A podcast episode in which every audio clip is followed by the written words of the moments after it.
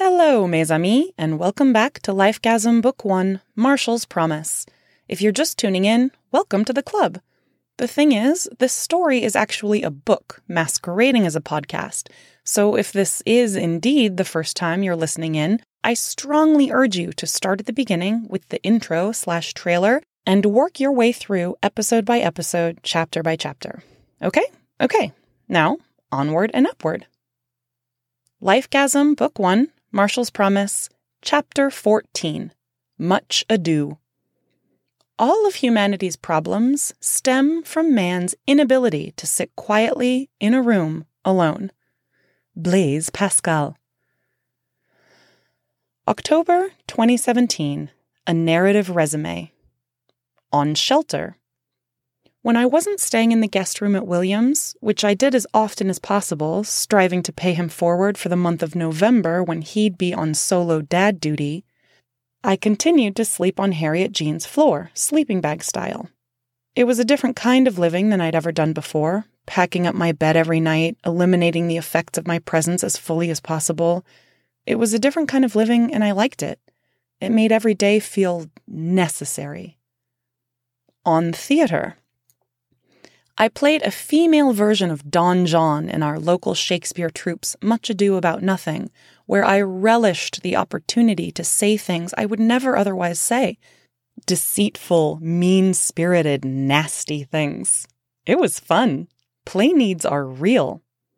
The woman who played Margaret turned out to be funny as shit. During rehearsals, she and I would huddle backstage soaking up the closest light of the dimmest imaginable lamp, creating a projected membrane between inside our circle and out. We would laugh so hard that our castmates passing through the darkness beyond would approach our energetic dome as if the instinct to be near us was hardwired. They would hover on the edges, soak up our repartee, acknowledge the impossibility of admittance, then flit off again, we weren't trying to be snobs. We were just so magnetically funny together. And that's how Whitey became one of my all time favorite people.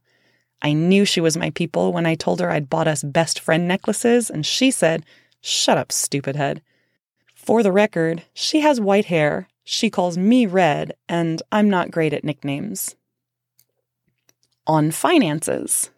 This was the month when my contract with the land trust finally expired, and I took a gulp of recognition that there would be no more money coming in.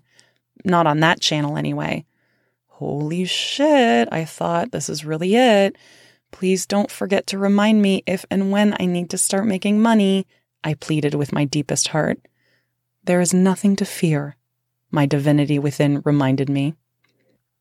On the anniversary of Marshall's death, I prayed a lot and cried a lot and thanked my heart for continuing to beat and thanked my lungs for continuing to breathe. I'm keeping my promise, I said to Marshall through all the dimensions of time and space. On relationships. As outlined above, October was not a month solely defined by a burgeoning, rather painful longing to be with my sweetheart but the burgeoning, painful longing was there too. I consoled myself by tapping into truth at its deepest level. All things exist in space and time simultaneously, I reminded myself. So the day Little Jack and I are together again already exists. Yes, it's in the future as of now, but it exists, and someday it will even be the past. So all I have to do is live these days. Easy. And even as I longed for his company, his caress, his love, I noticed some mild potential sticking points.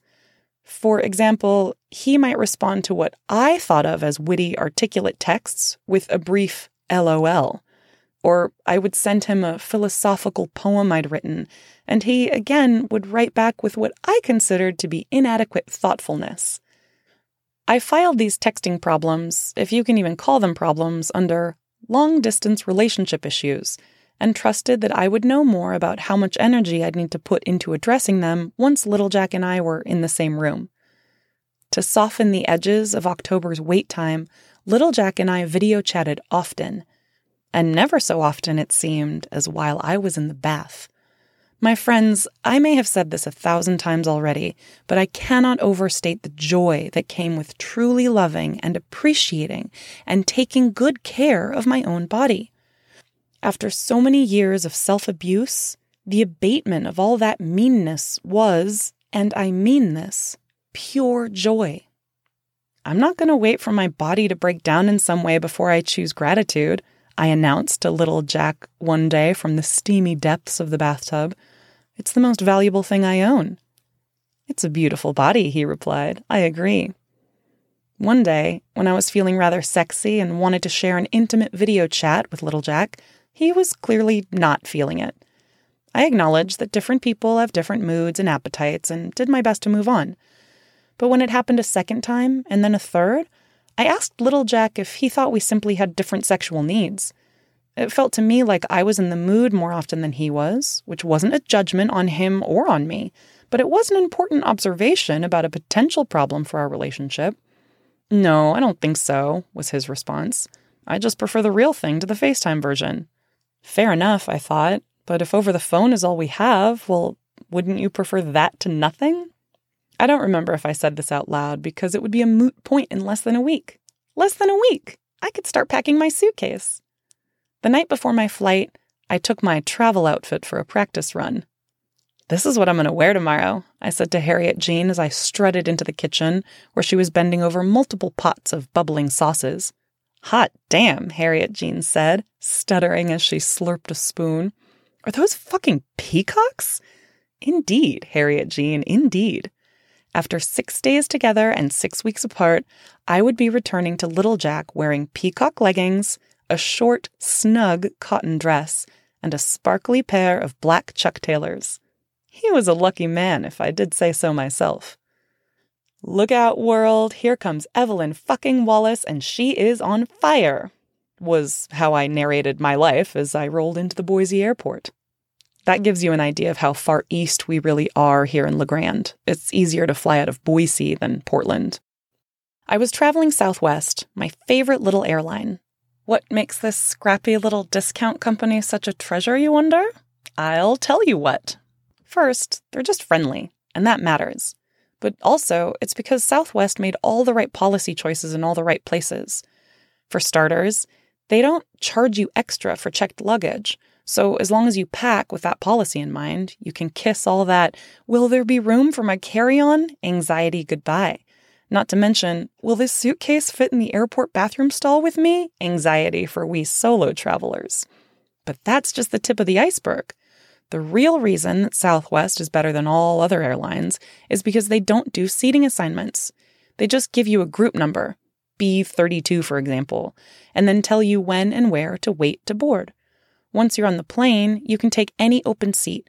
And for someone traveling on their own, like me, this meant that even if I boarded last, I'd often find an open seat, usually a middle seat, but who cares, within the first five rows.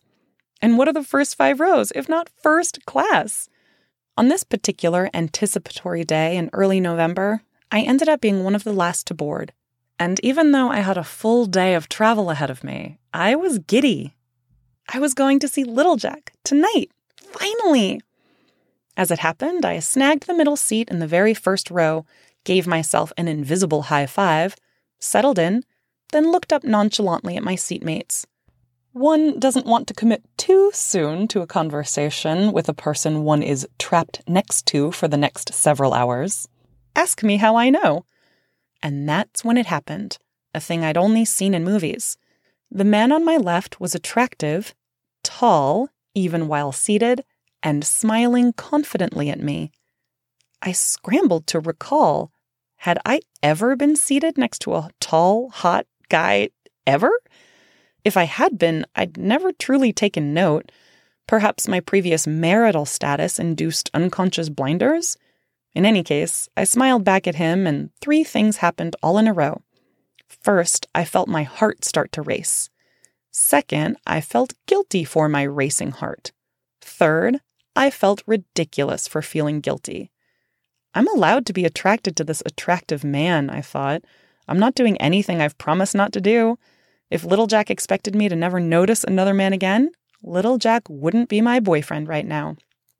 I like your leggings, the tall fellow said almost right away. Why, thank you, I said. They're peacocks. I thought so. They're rad.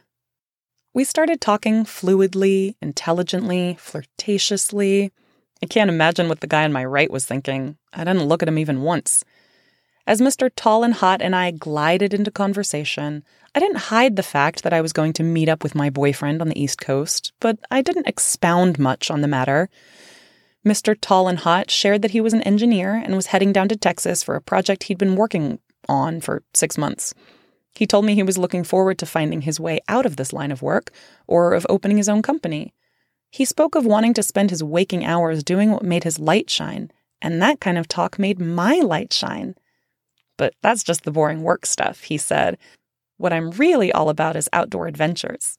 My buddy and I made a pact this year to ski every month, now that it's November, it's all downhill from here.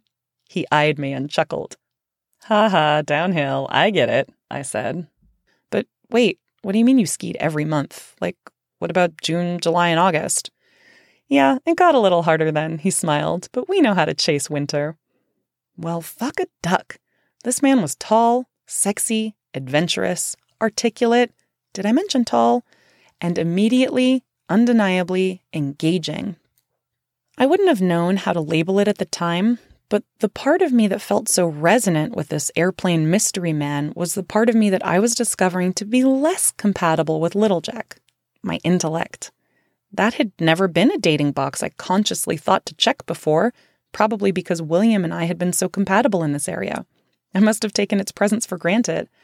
I hadn't realized how hungry my brain was for a meaty conversation until I was smack dab in the middle of one. Mr. Tall and Hot and I discussed the laziness of the word deplane and then moved on to the best unconventional ingredients we'd ever seen added to a Bloody Mary. I had a tiny cheeseburger once, he said, on a toothpick and everything. Well, I think that takes the cake, I responded, but my pickled beets deserve an honorary mention. Somewhere over New Mexico, I realized we hadn't exchanged names. Oh, I'm Evelyn, by the way, I said somewhat awkwardly. Howdy, Evelyn. Pleased to make your acquaintance. I'm Jack. Uh oh, I thought. The universe was trying to tell me something. I just wasn't sure I wanted to find out what.